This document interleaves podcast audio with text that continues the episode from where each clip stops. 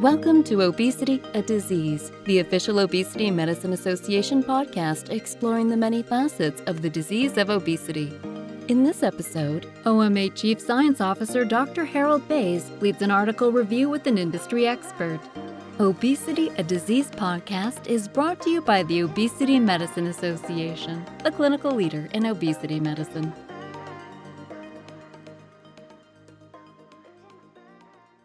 Welcome. My name is uh, Dr. Harold Bays, Medical Director and President of the Louisville Metabolic and Atherosclerosis Research Center, located in Louisville, Kentucky. Welcome to the Obesity Medicine Association podcast entitled Obesity, a Disease. Uh, in this series of podcasts, uh, we examine and discuss some of the latest articles uh, in obesity research and in the clinical science um, of the treatment of our patients with the obesity. And we are very fortunate to have with us here today uh, Tiffany Lowe Clayton. Uh, she is co author of a recent clinical practice statement that was put out by the Obesity Medicine Association entitled Obesity, Diabetes Mellitus, and uh, Cardiometabolic Risk. And I think that's just so important uh, for clinicians and obviously very important for our patients. So before we get started, uh, Dr. Clayton, can you uh, tell us a little bit about yourself and uh, what it is that you do? Absolutely. And hello, Harold. Thank you for having me. Um, so my name is, uh, yes, Dr. Tiffany Lowe Clayton. I am a board certified uh, family physician and also a, a, diplomat of the American Board of Obesity Medicine. I currently practice in Raleigh, North Carolina.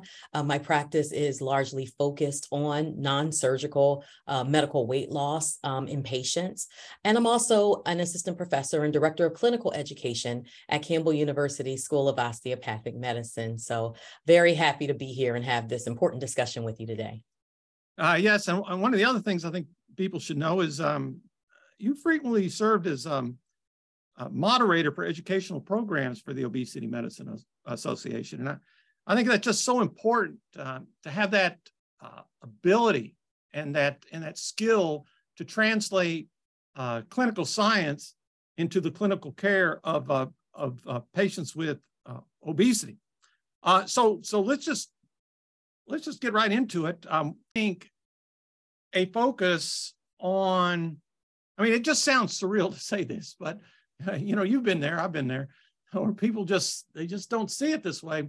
Uh, I think that there is merit to saying uh, if you have the overweight and the obesity, and that's contributing to ill health, uh, dysmetabolism, it's contributing to your diabetes and your hypertension, your dyslipidemia, or it's contributing to your fatty liver, that it's okay to focus on treating the obesity, right? If if if it is the the the adipocyte and the adipose tissue that is a trigger uh, for all these things, nobody is suggesting that genetics don't play a role. Clearly, they do.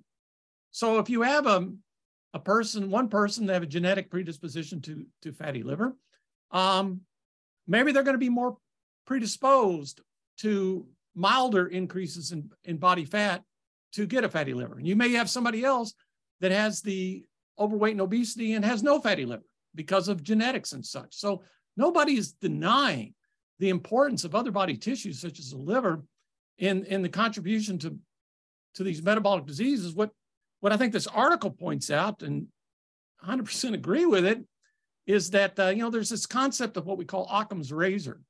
And it's like sometimes the simplest ex- explanation is, is the best.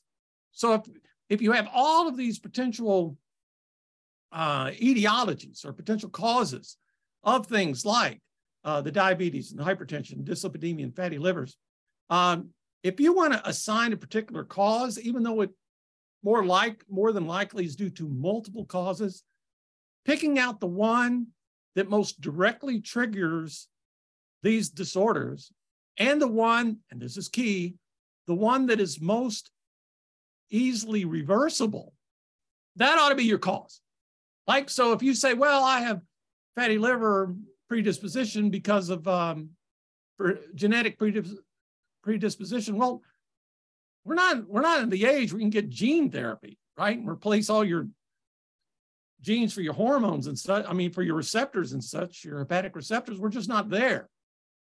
But we're absolutely there when it comes to knowing what a healthful diet is, right? Mm-hmm. What what are healthful physical activities and such. So so let's let's keep our eye on the ball, right? Let let's let's accept an adipocentric uh, paradigm in those patients where where we have a pretty good sense that that's what triggered uh, where they are currently. Now, again, I want to be 100% clear. There are cases of diabetes, cases of hypertension, cases of dyslipidemia that have nothing to do with body fat. But those are rare. Those are rare. Okay. For the vast majority of patients, um, adipocytes matter, right? Your adipose tissue matters. Uh, right. Uh, and, and again, that kind of can do, you know, attitude, that kind of uh, optimism about, yes, this is something that I can, I can do right now whether it be proactive or reactive. I mean, in, in, a lot of ways, that's a that's a lot more favorable message than sorry, nothing we can do about it. Right? So how, how do you convey that sort of positivity that this is that a lot of these things, consequences of the overweight and the obesity can be improved? How, how do you transmit that to patients?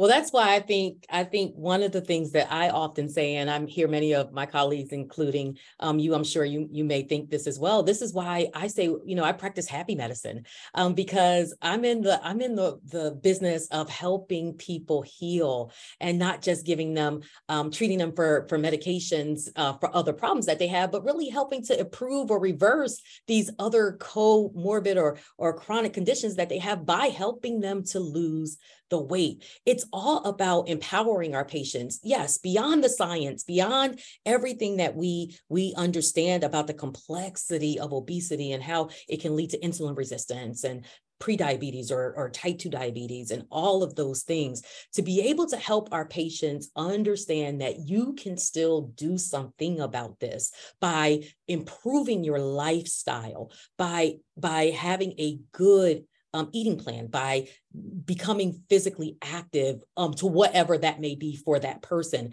And by having a plan that's individualized for that person, by doing that with them helps to empower them. And I think that's half the battle. That's half the battle with the majority of patients that I see is helping them to even understand that they have everything inside as it is to already succeed. It's just pulling it out of them and being able to help them stay motivated to continue to make these long-term uh, changes in their life uh, for better outcomes. And and this is happy what again? Happy what? Happy medicine. happy medicine. Okay. Well, included within happy medicine would also be the, the medications and maybe bariatric surgery, correct? Absolutely. And and when it comes to anti-obesity medication in general, um, you know, anti-obesity medication is and should be a viable adjunct to a reduced calorie diet and to uh, physical activity, otherwise known as um, lifestyle intervention, along with behavioral therapy, in a way to help our patients um, not only lose weight, but keep the weight off. Um, we know that there are many benefits to anti obesity medication. And so, what I would say to any provider who's questioning whether they should start their patients on these medications Absolutely, you should. Um, of course, as an adjunct, you don't just want to do it in silo, but you absolutely should start these medications. And then those questions that we often get well, how long do I need to keep these patients on medications? You keep them on medications as long as it works, as long as they can tolerate it, because you have to think about anti obesity medications just like you would think about any other one. It's used for long term use because, as we've already established, obesity is a chronic disease state. That's just uh, so well put. Um, and I think that I think the the last thing that I would add that I think is it's in the article, but it's also implicit in what what you just said there. Let's just take, for example, the type 2 diabetes mellitus. And let's say the patient has this and they they'd say, uh, you know, I really don't want to have the diabetes. I would prefer if I had my choice between having diabetes and not having diabetes, I would prefer not to have it is there a way that I can make it go away? Well, the fact is, there are things that can be done in order to have the diabetes go into remission. Now, I'm not a big fan of the word cure because I think people are always uh, susceptible to having the diabetes once you have it. Uh, but you, but there's certainly the potential in many of our patients, not all, but many of our patients for remission. And what are the factors that are most important towards remission of the diabetes mellitus? And this is explicitly in this article. Uh, the main dietary factor, uh, factor leading to type 2 diabetes mellitus remission is the degree uh, that nutritional intervention promotes weight reduction, regardless of the diet type. The main contributor to sustain type 2 diabetes remission in a weight management program is sustained weight reduction. Type 2 diabetes mellitus remission after bariatric surgery is more likely to occur with extensive weight reduction. So, as obesity medicine specialists, we have every reason, every scientific reason to focus upon uh, adipocytes and adipose tissue to, uh, to, to, to reduce that adipocyte hypertrophy, to reduce adipose tissue accumulation, uh, with the understanding that the science supports that when you do that, you're going to have improvements in uh, the immunopathies. You're going to have improvements in the endocrinopathies. You're going to have improvements in reducing the risk of these metabolic diseases. You're going to have improvements, hopefully, we'll see in the clinical trials, in reduction of cardiovascular disease events. And I think the, the evidence in cancer is equally compelling, whether it be uh, reducing the risk of, of future cancers or improving the treatment of existing cancer uh, and reducing the risk of recurrent cancer. Uh, treating the obesity really does matter because, as I think we said from the very beginning, obesity is a disease. So, Tiffany, if you could take this home and give any kind of concluding remarks with regard, specifically with regard to um, uh, what do you think clinicians most need to know? What sort of takeaway message uh, do you think clinicians uh, might best have in treating their patients uh, with the obesity, with the overweight, who have the type 2 diabetes mellitus? I think the take home message is that one, we want to know that that when we speak about um, obesity and the risk of um, having um, increased adipose tissue, um, it's not just a, a, energy storage organ or it's not just a fat mass disease but that the um, that adipose tissue is metabolically active and it can increase the risk of disease states including insulin resistance and diabetes. So as you just said the thing that we want to do in these patients to improve their risk and improve their overall health outcomes is to treat the obesity.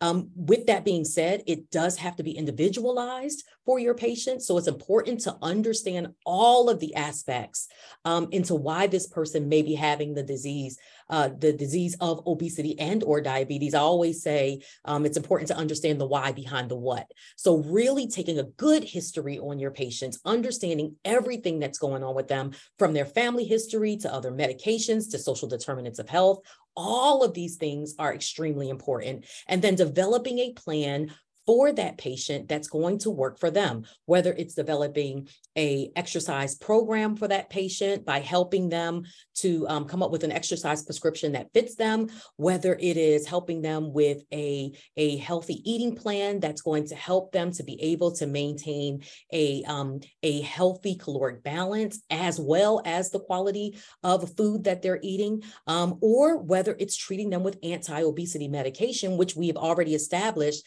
is very very effective in helping patients, not just with obesity, but improving their um, uh, their glycemic control all of these things are going to be individualized for the patient. Then it's ultimately at the end of the day important to help the patient understand that when it comes to improving these outcomes, it is going to be a journey, not a destination. This is a lifestyle that they're going to have to make sure that they maintain and they need to do that with the assistance of their, you know, of their clinician who they trust and who they can work with over the long period of time to ensure that they not only um, are able to meet these health objectives, but that they can maintain them in the long run. I, well, I, I think that's exactly right. And I think most every obesity medicine specialist would agree with you. It's got to be patient centered. It's got to be culturally sensitive. It's and it and it's got to be with an understanding about uh, what is available, what treatments and options are available to patients, and what are not available, and and then taking all those things and putting it all together and developing the best um, individualized uh, treatment plan, you know, based upon all these factors. Well, thank you so much, Dr. Clayton. This has been extraordinary. Um, I think this is a, a, a pretty good overview of uh, many of the uh, topics that were covered uh, in this clinical practice statement put out by the Obesity Medicine Association. So again, I, I thank you, and I want to thank you, the listener. You've been listening to Obesity, a Disease, a uh, podcast put out by the Obesity Medicine Association. Thank you for listening to this episode of Obesity, a Disease. For more information about obesity medicine podcasts and other valuable resources from the clinical leaders in obesity medicine, please visit www.obesitymedicine.org backslash podcasts.